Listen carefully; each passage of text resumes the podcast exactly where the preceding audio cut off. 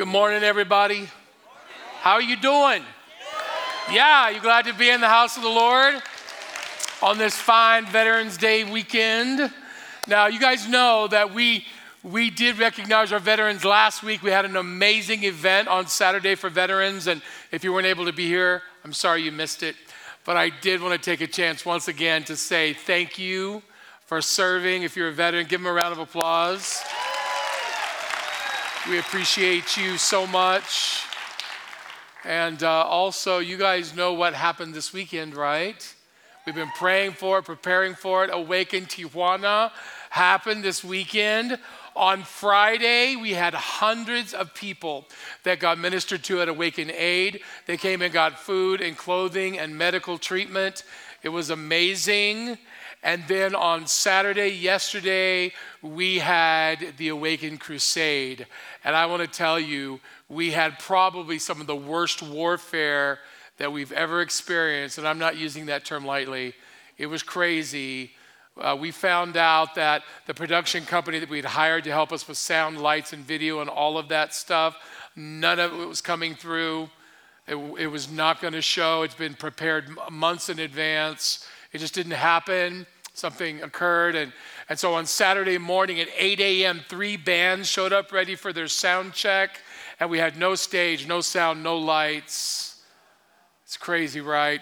And so some people were even saying you're going to have to cancel the event if the speakers aren't up by a certain time. We're, we're pulling the plug, all of this stuff. And, and God just pulled it all together. We had found out on Friday night, as we had a couple of guys from here load up all of our production equipment and take it to Tijuana. That's why we have one singer. We literally have two mics that are working, I think. Praise God. Praise God. God totally brought everything together there for an amazing event.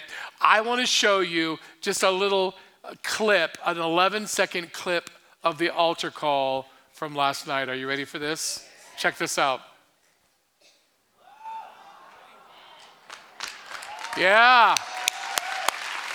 I want to point out that all of those people you see standing in front of the stage are the thousands that came forward for the altar call. Thousands that came forward, and we praise Jesus.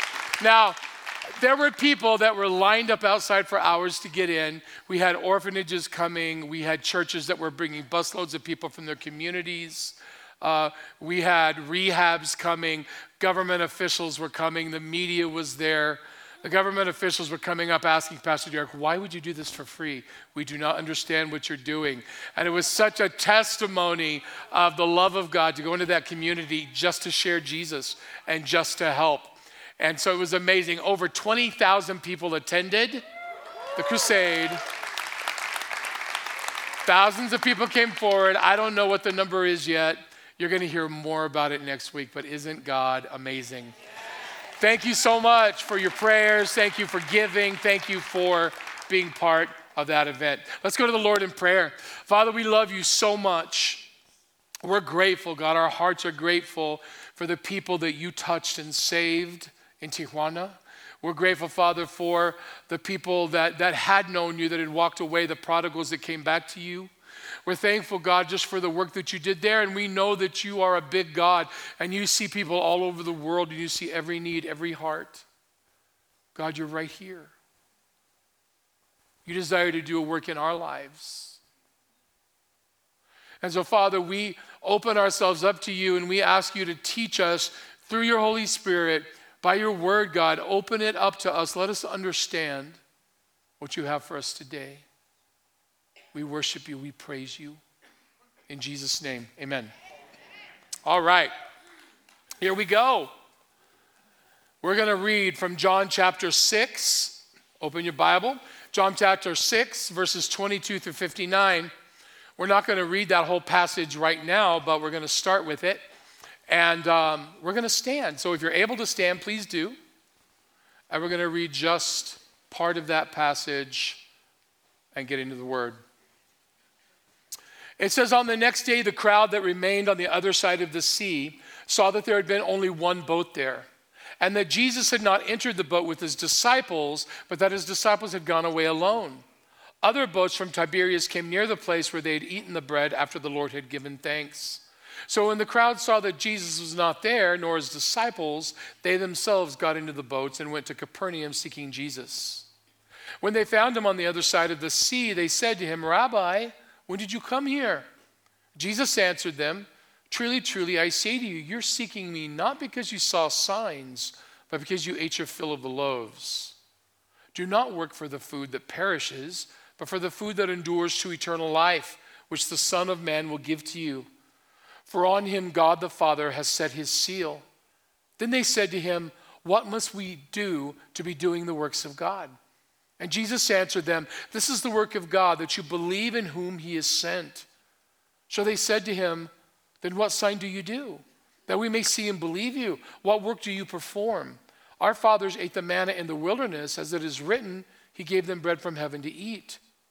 Jesus then said to them, Truly, truly, I say to you, it was not Moses who gave you the bread from heaven, but my Father gives you the true bread from heaven. For the bread of God is he who comes down from heaven and gives life to the world. They said to him, Sir, give us this bread always. All right, you can be seated. so, just a little bit of chronology from the beginning of chapter 6, because this is a long chapter. Remember, the crowd had been following Jesus, right? We had the 5,000 people that were miraculously fed with a few loaves and fish. Remember that story?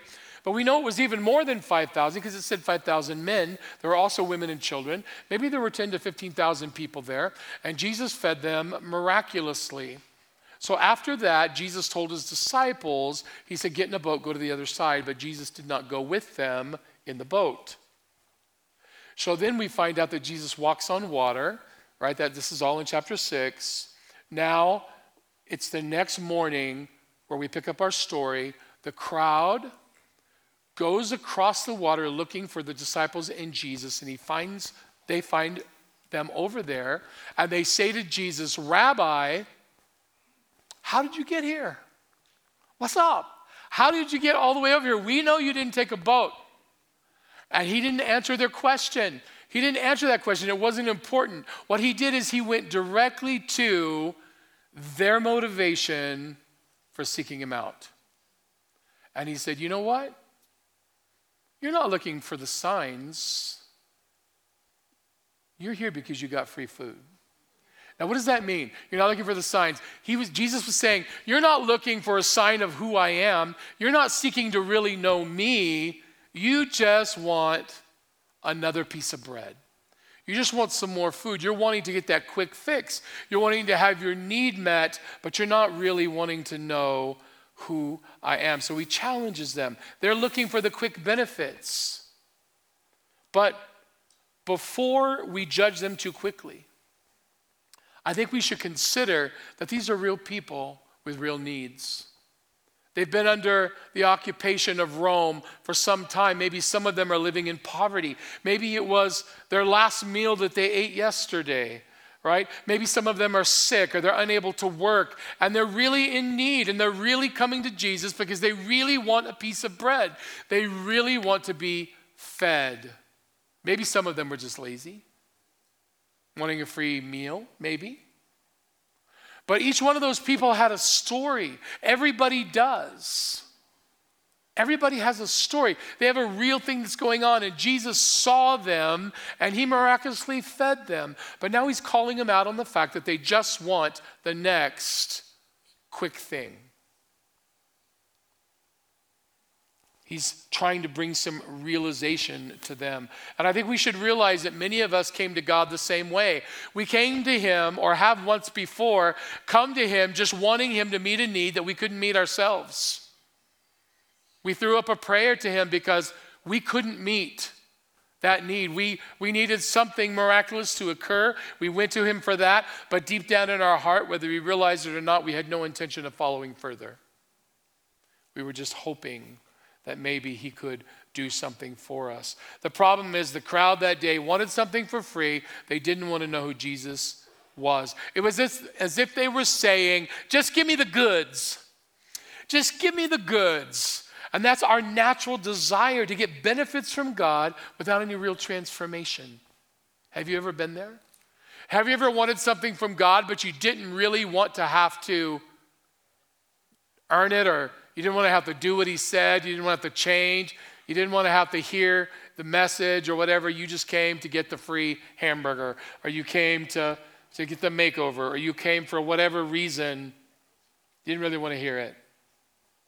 This is a problem today where the people of God or the people come to God with a desire for that quick fix. And when they don't get it in their time frame that they're demanding it, they get disillusioned and they begin to disbelieve. And sadly, the American church has kind of played into that idea. I want you to think about this. There are churches full of people who are simply there to get benefits. They think that that's all there is to Christianity. And it makes me think of those resorts who um, put out those ads where they're like, hey man, if you come here for three days, it'll be free. Or it's like $150, three days in paradise. Three days and two nights, or three nights and four days. Paradise. And all you have to do is sit through our 45 minute presentation. You guys know what I'm talking about. You have seen those, and some of you have even gone to them. And you're like, is it worth it?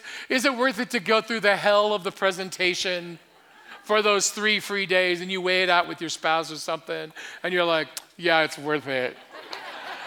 It's worth it. And you go and you live it up, and the whole time you're dreading that presentation, and you tell you work it out with each other. You're like, no matter what they say, the answer is no. no matter what they say. And if I pull on my ear, you know that's that. Bring out this story because we have to have a cover story.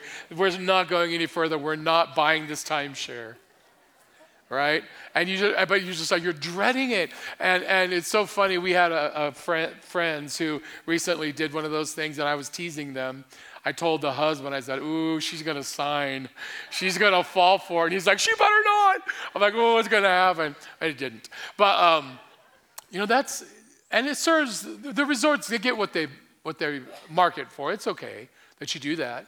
But unfortunately, I think that sometimes in an effort to lure people into a declining church, the American church has done much the same thing.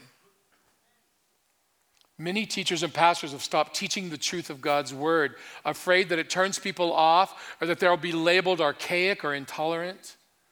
And then, after people uh, start coming, then they have to beg them to get involved in things, beg them to be part of programs because they've lured them under the pretenses of really all you have to do is grab your coffee, come in, sit down, and take a nap.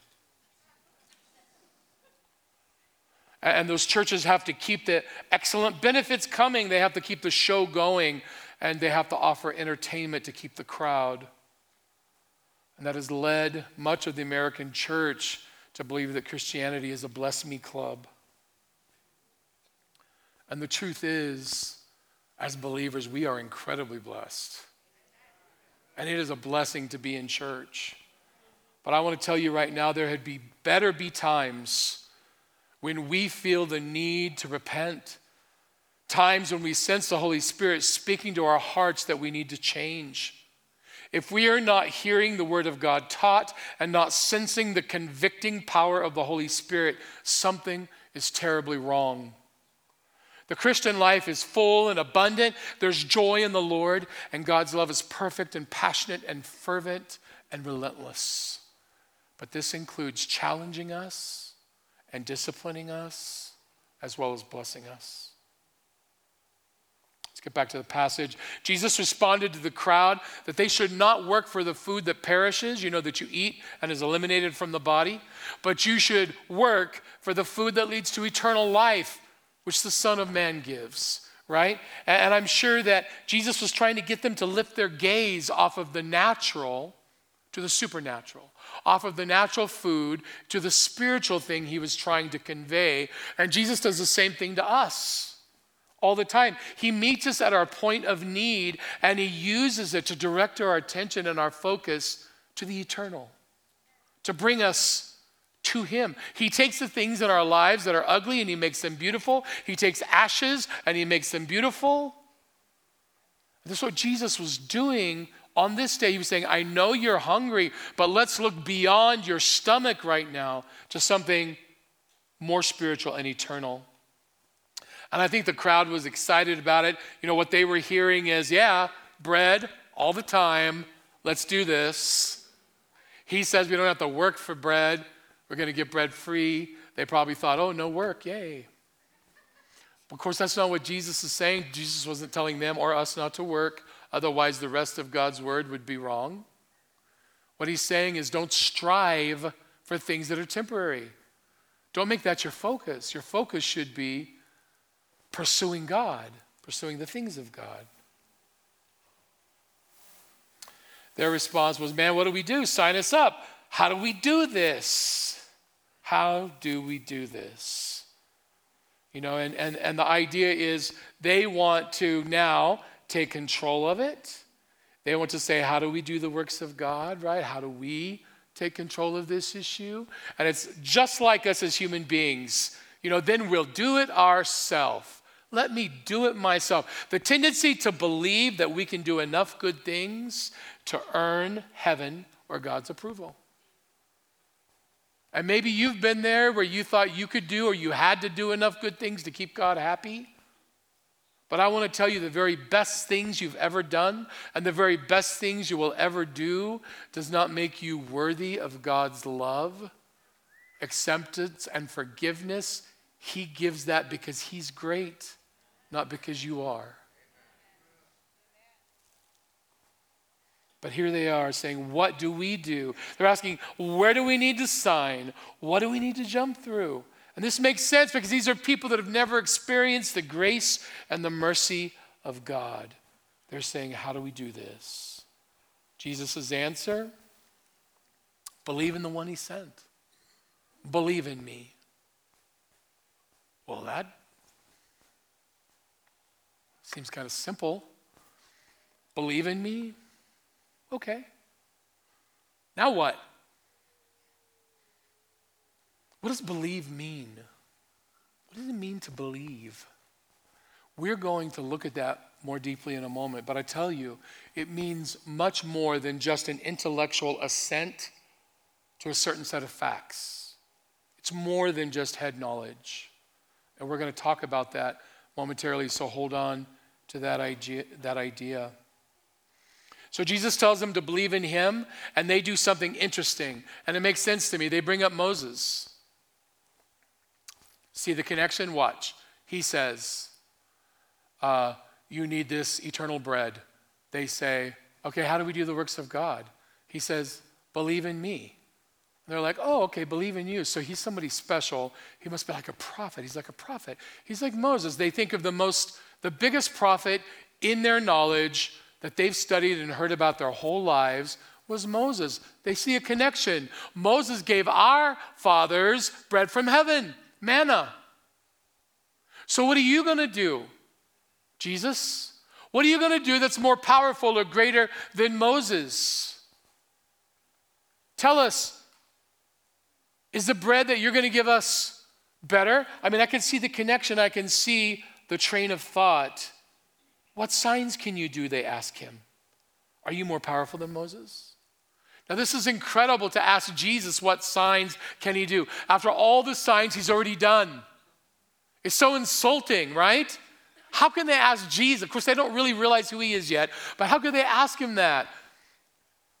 But Jesus wasn't insulted, he just responded. Jesus responds, Hey, it wasn't Moses that gave you the bread, it was my Father. And now he gives you the bread of heaven the bread, the one who will truly satisfy your hunger, the one who gives life to the world, it says. And they say, Give us the bread always. Give us the bread always. And you can see the crowd is starting to come along, right? They're taking another step.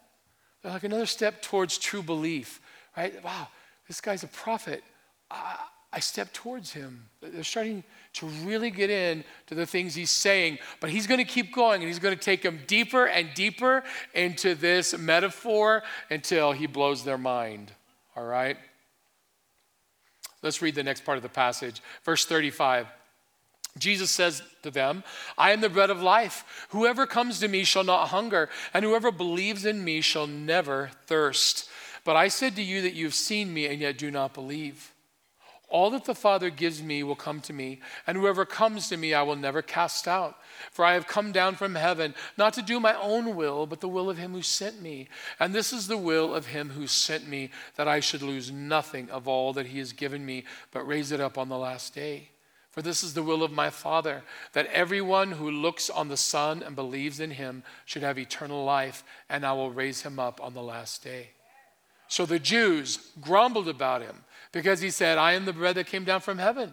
And they said, Is not this Jesus, son of Joseph, whose father and mother we know? How does he now say, I have come down from heaven? Jesus answered them, Do not grumble among yourselves. No one can come to me unless the Father who sent me draws him, and I will raise him up on the last day. It is written in the prophets, and they will all be taught by God. Everyone who has heard and learned from the Father comes to me. Not that anyone who has seen the Father except he who is from God, he has seen the Father. Truly, truly, I say to you, whoever believes has eternal life. I am the bread of life. Your fathers ate the manna in the wilderness, and they died. This is the bread that comes down from heaven so that one may eat of it and not die. So the crowd is beginning to get a glimpse of, of that Jesus is more than they thought, more than a prophet, perhaps, more than just a provider of free stuff. And so they're asking, who is this guy anyway? Who is this guy? Recognizing who Jesus truly is becomes foundational to our belief. If you do not understand who truly who Jesus truly is, how can you believe in him? Right? Now this is the first of 8 I am statements found in the book of John. The first of 8 I am statements that Jesus makes in the book of John. He says, "I am the bread of life." Now, this makes us think of what? Remember in Exodus when Moses says to God, he says, who shall I say sent me? And God says, Tell them I am who I am, right? And so now here's Jesus using the same term, equating himself with God, right?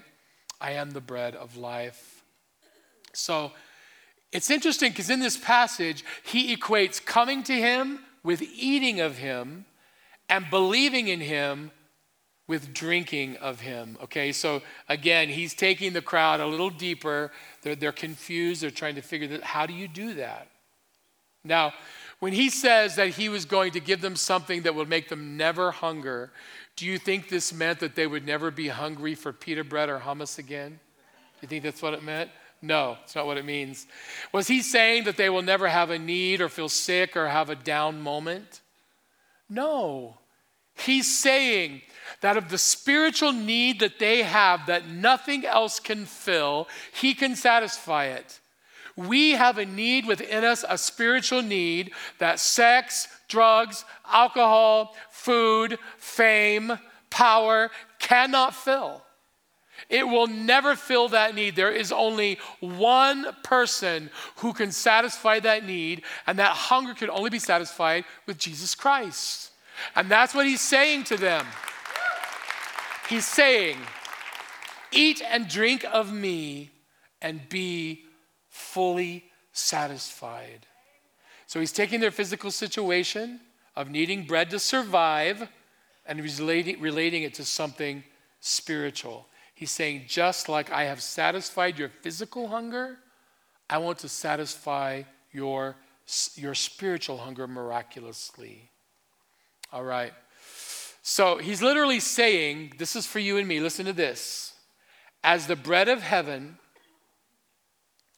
if we consume all that he is, if we take into ourselves and digest his sacrifice, his resurrection, his love, if we, if we take all of that into us, we will be nourished in a spiritual and eternal way that gives us life forever. That's what he's saying. That just like physical food comes into our stomach, it's broken down, and all the nutrients do their thing to provide everything that our body needs for physical strength. He's saying that spiritually, he wants us to take him in like that so that he could reside within us and give us spiritual life. Now let's talk about belief. I said we were going to talk about it. And if you are tuned out at all today, please tune in at least for this. Right? This is the most important part. So stop playing wordscapes or solitaire or Candy Crush or texting your BFF. And tune in.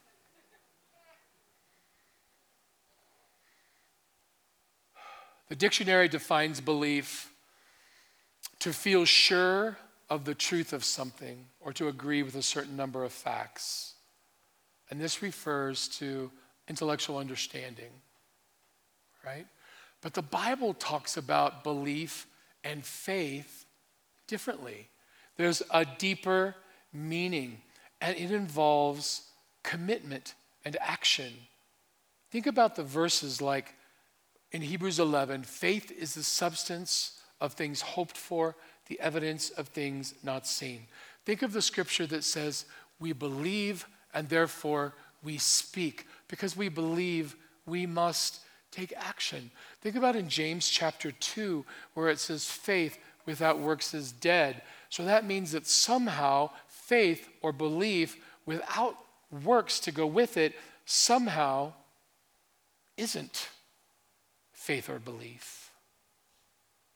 Somehow it's, it's different with spiritual belief and faith. And I have some scenarios I want to read to you that I think may help us understand the difference between just belief and faith. Are you ready? All right. Most people believe that Alexander the Great existed, I assume. And when he was alive, he was a great political leader and protector right? A valiant soldier. However, he's dead now. So, although the people then had faith in him to lead, they no longer have faith in him, and we don't have faith in him because he's dead. However, we still believe he existed. There are facts, but there's no faith applied to that. Most people believe it's important to eat healthy and to exercise regularly. However, most people do not personally eat healthy or exercise regularly. They believe a certain set of facts is true, but they've not committed themselves to those facts. They have belief, but not faith to act. Let me tell you a story. There's an experimental commercial airliner. It's about to take its maiden flight overseas. Three people are about to board the plane. The first the first passenger was the engineer of the plane. He designed the entire fuselage, and he is the best friend of the pilot, whom he considers to be very competent. He's excited about the flight. He can't wait. He runs in, buckles himself up, looks out the window. He's ready to go. The second passenger was a businessman who flies all the time for work. He finds flying boring. He entered the plane, pulled out a magazine, sat down, buckled up, began to read, and could not care less about what was going on.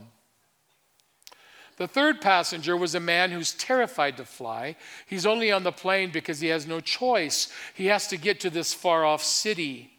He sits down, buckles up, closes his eyes, and prays that he will sleep until the plane lands. All three passengers hold a varied set of beliefs about the plane and their flight, but they all demonstrated faith by getting on the plane. They all believed that the plane would get them there, and they demonstrated the same amount of faith. It took the same amount of faith of each of them, regardless of the set of beliefs they held, to step onto that plane.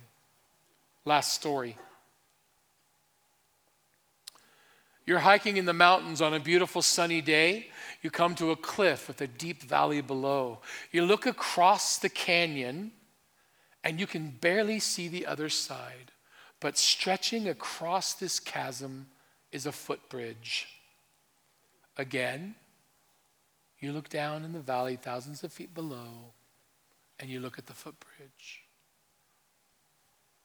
It looks sturdy. and you see people crossing on that bridge.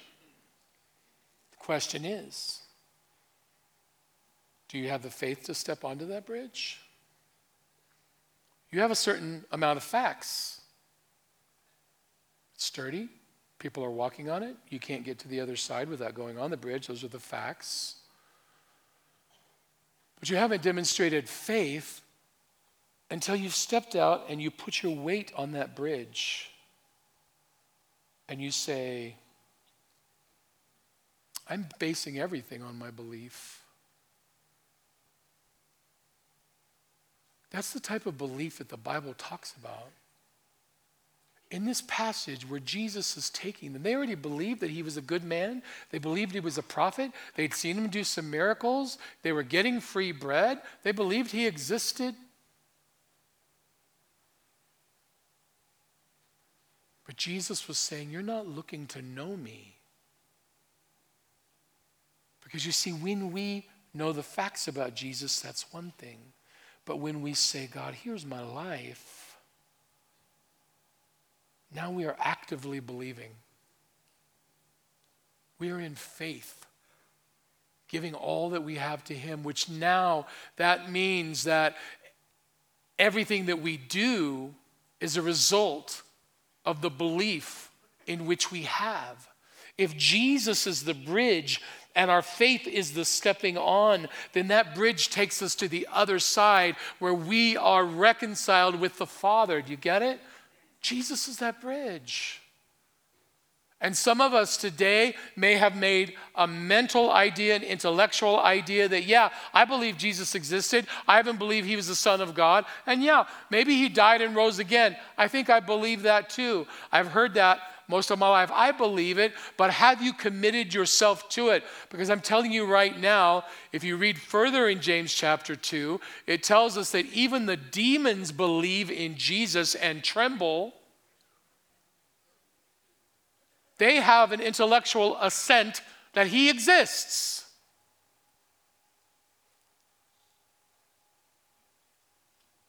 Somehow, belief is more than just thinking it. It's more than just saying a prayer once when you were a kid. It's an active belief in our life that leads us in a walk with Him where He begins to change our heart and change us, where we begin to shed the things that, that hold us down. And our walk is not perfect, which is not what He's calling us to. He's calling us to surrender to Him. It's not about perfection, it's about pursuit. He pursues us perfectly, and we pursue Him.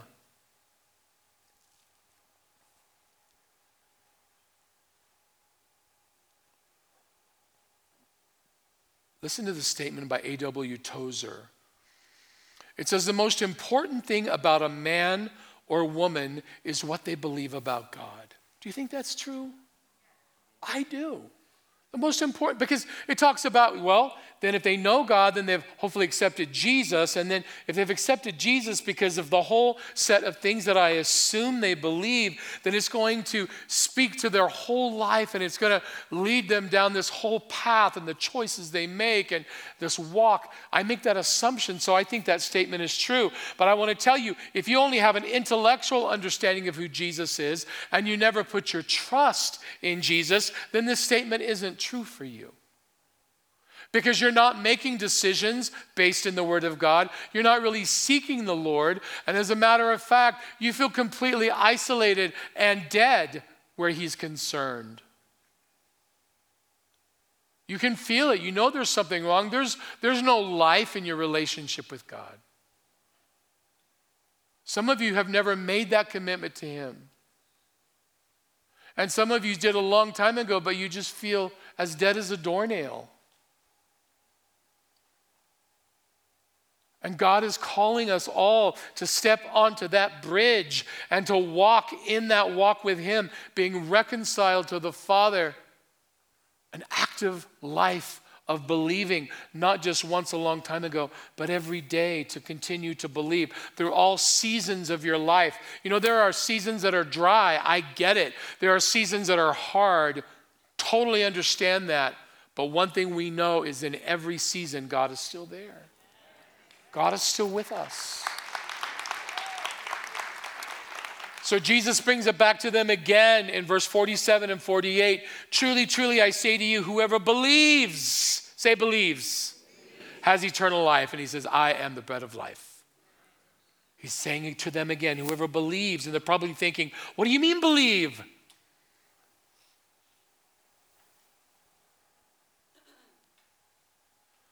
Jesus did something really interesting that we don't get in Western mindset right here.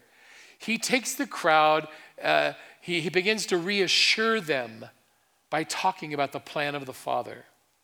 He says, This is the plan of the Father all along, and He's going to give me these people, and I'm going to keep them until the very end. And he's telling the crowd, This is my Father's will. What is he saying to them? They would understand. What he's saying to them is this is that this, is, this plan has been in existence. I'm simply walking out my Father's will. This is not about me. He's saying, This is not my agenda. I'm not trying to take advantage of you. I want you to understand that this is about God the Father. And if you come to me, you will have life. I love how he says it's the will of the Father. And sometimes when we hear the word will, we think it's like a legal document, like a, a piece of paper that God wrote a long time ago and stuck in a safe. And, and it is an understanding and an agreement and a promise. But his will is so much greater. Do you know the word here actually implies it's his heart? Jesus is saying, It's the heart of my Father that I do this. I do the heart of my Father. Isn't that amazing? Do you know when you pray, God, your will be done, you're saying, God, your heart be done. Think about that. That is so much better than a legal agreement where you're like, oh, God, just do what you want. If you really don't want to do what I want, hmm. That's what we think. But instead, we're, we're, what we're actually praying is God, give me your heart for me. That's a beautiful thing. Give me your heart for this situation. Give us your heart for Awaken Tijuana. What you want to happen. So the Jews begin to grumble, and Jesus, and you know the Jews are the Pharisees, right? There's, there's three different groups of players here. We have the crowd, which is all the people. We have the disciples in Jesus, and then we have the Jews, it calls it, but it means the Pharisees or religious leaders. They grumble, and Jesus basically repeats the whole thing for them again, like, maybe you didn't hear me. He says it again. Now, here we could go into something called the Calvinist Arminian debate. If you don't know what that is, good for you. no, it's basically the, Calvin, the, the, the, Calvinistic view is on the sovereignty of God. The Arminian view is about the responsibility of man and how we respond to God and how God calls people into relationship. And this debate's been going on for years. Uh, the Bible was written first, by the way, okay? And the principles that both men took to develop these systems of thought were from God's word. Somebody actually asked me once, is the Bible Calvinistic? I was like, oh, no, the Bible is the Bible, okay? Anyway, sorry. Um, and people are like, how do you reconcile these two ideas? They seem so, so different, you know, aren't they in, in contradiction? How do you reconcile them? And I think that Spurgeon put it beautifully. Charles Spurgeon is a pastor, theologian, and he was a Calvinist. And somebody asked him, How do you reconcile these two things, the sovereignty of God and the responsibility of man? And he said, I never reconcile friends. What was he saying? He was saying that both of these concepts are found in the Word. They both are. And we don't have to reconcile them, we can understand them as truth. Both of them lead people to Christ, and we don't exactly know how they fit together. There's another great illustration uh, that was by Hugh Ross, who's an astrophysicist, and he's still living, just barely, but he is. And um, somebody asked him, Can you tell me how you reconcile these two things? And he took out a picture of a triangle and he held it up, and it was two dimensional picture, and it just showed, you know, three lines connected as a triangle. And he said, A triangle is width and height. He said, This triangle will never be a circle. There's no way. It's three straight lines. It's never going to be a circle. Then he took out another picture and he said, This is the same triangle, but you're looking at it from above. And what it was was a cone with the fat end on the table and the point sticking up. He said, This is a circle. This is the same triangle that you saw before. What's the difference? He said, The difference is your perspective and dimension. He said, As human beings, we see in two or three dimensions, right? We can. We, we have a hard time understanding concepts from God's word because we are finite. And he said, however, God is multidimensional. He can have something like that in his word, and it fits together beautifully and it makes sense. So I'm going with that. I like that. All right. So, which is true? Both concepts are found in God's word. Love that. All right, let's continue to read. Look at John 6 51. We're almost done here. Thank you for your patience. It says, I am the living bread that came down from heaven. If anyone eats of this bread, he will live forever. And the bread that I will give for the life of the world is my flesh. The Jews then disputed among themselves, saying, How can this man give us his flesh to eat? So Jesus said to them, Truly, truly, I say to you, unless you eat the flesh of the Son of Man and drink his blood, you have no life in you. Whoever feeds on my flesh and drinks my blood has eternal life, and I will raise him up on the last day.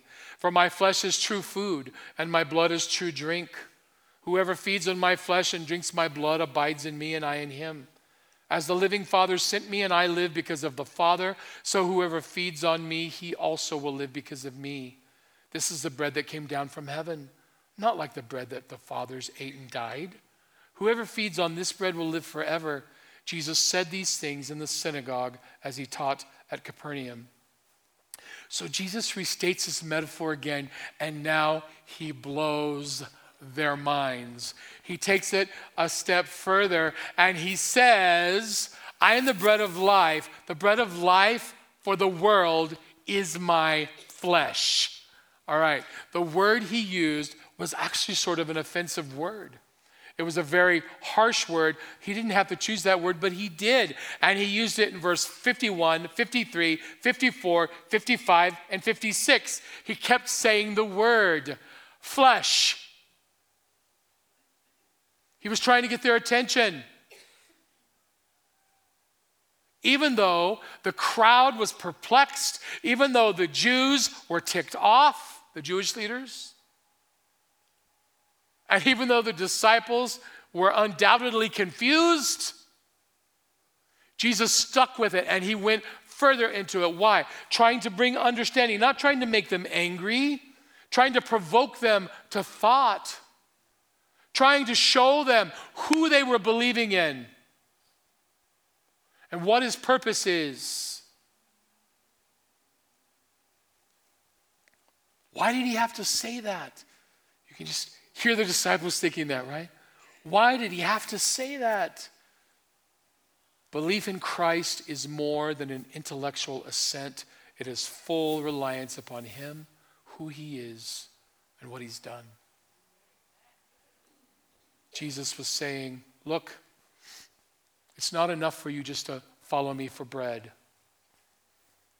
That's not going to answer your true problem. I can feed your belly today Tomorrow you'll die and go to hell.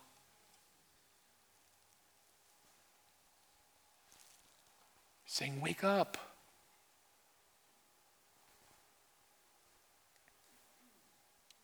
So Jesus makes a series of statements, four statements in this passage that must have been like a battering ram to the minds of those who were listening. He said, Unless you eat and drink of me, you have no life. He said, He who feeds and drinks has life. He says, My flesh and blood is true food and drink.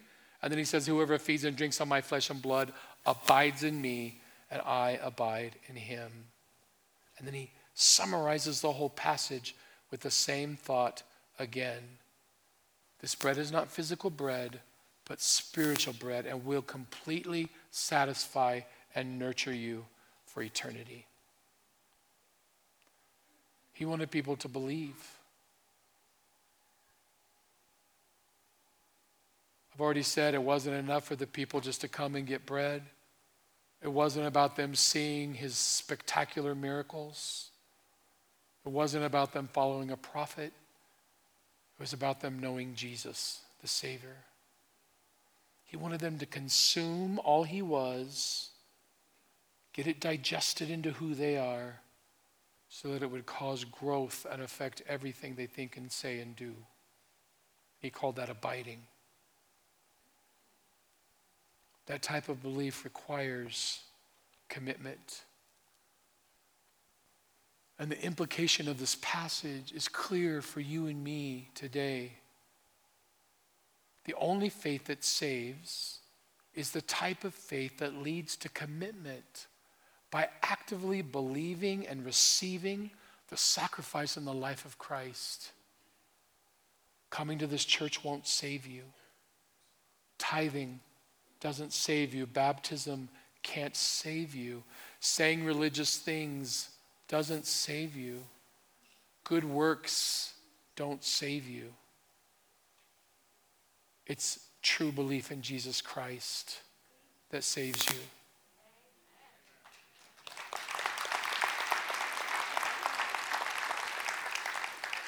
I want to ask you to, to bow your heads and just listen to me for a second. Maybe some of you today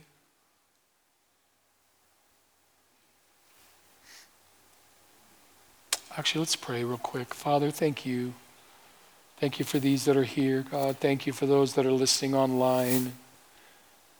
God, we pray that you would draw by your Spirit those who have never trusted you, that you would draw back those who have been calling themselves Christians but have seen no life or growth or and they feel dead. That you would do a work in their hearts, God. Thank you.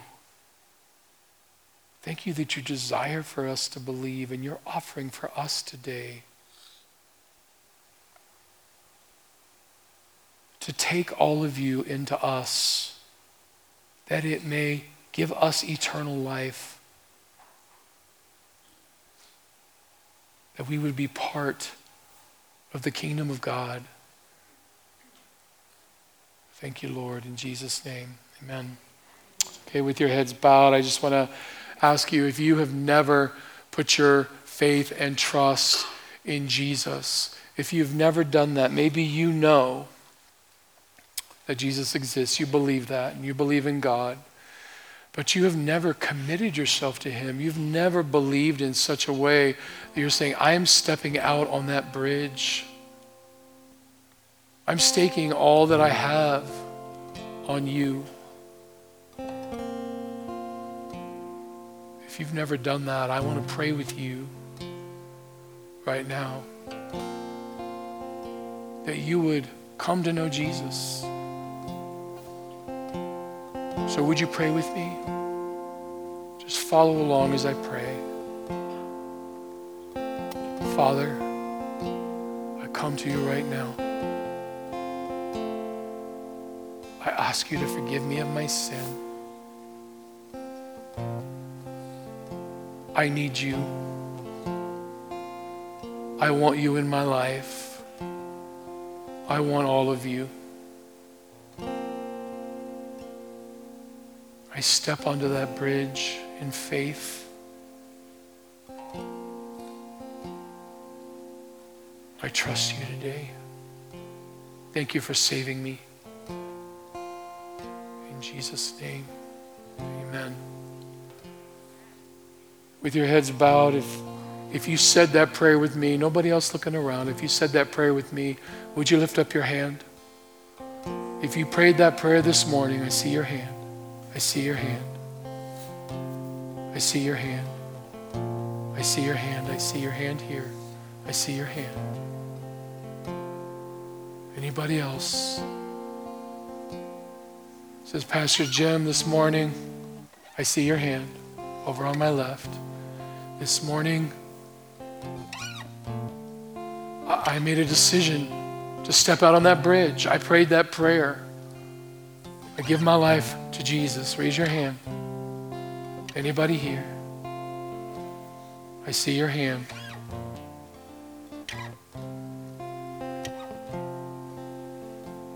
Praise the Lord. Father, we thank you for the work that you did in their hearts.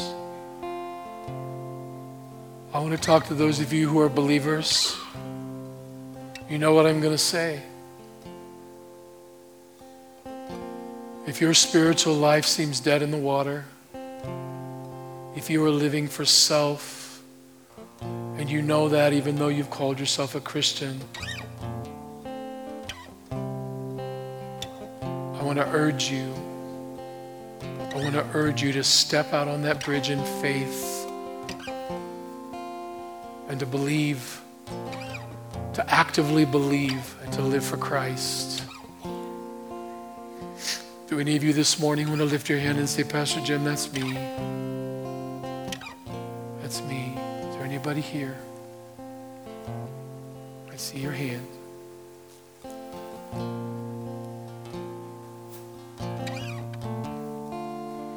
I see your hand. Thank you.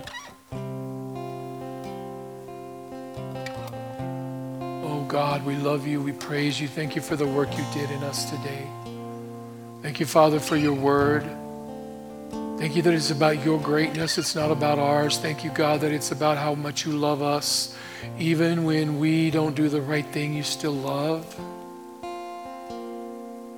Thank you, God, that your word says that you keep those who believe. Oh, God, we actively believe in you. Our lives are committed to you, and we thank you and praise you. Everybody, look at me for a second. We're going to sing a song together. And as we sing, if you lifted your hand, there were probably 12 people that lifted their hand. And I want to invite you to come down here. See these people up here? Some of the nicest people you'll ever meet. Come on up and get prayer. They want to not only pray for you, but they want to give you a Bible that can help you uh, and get you hooked up with different things or whatever you might need. So I want to encourage you not to be embarrassed, but just to come down while we all stand and sing. Okay, God, let's everybody stand up and let's give him some encouragement. And let's sing together.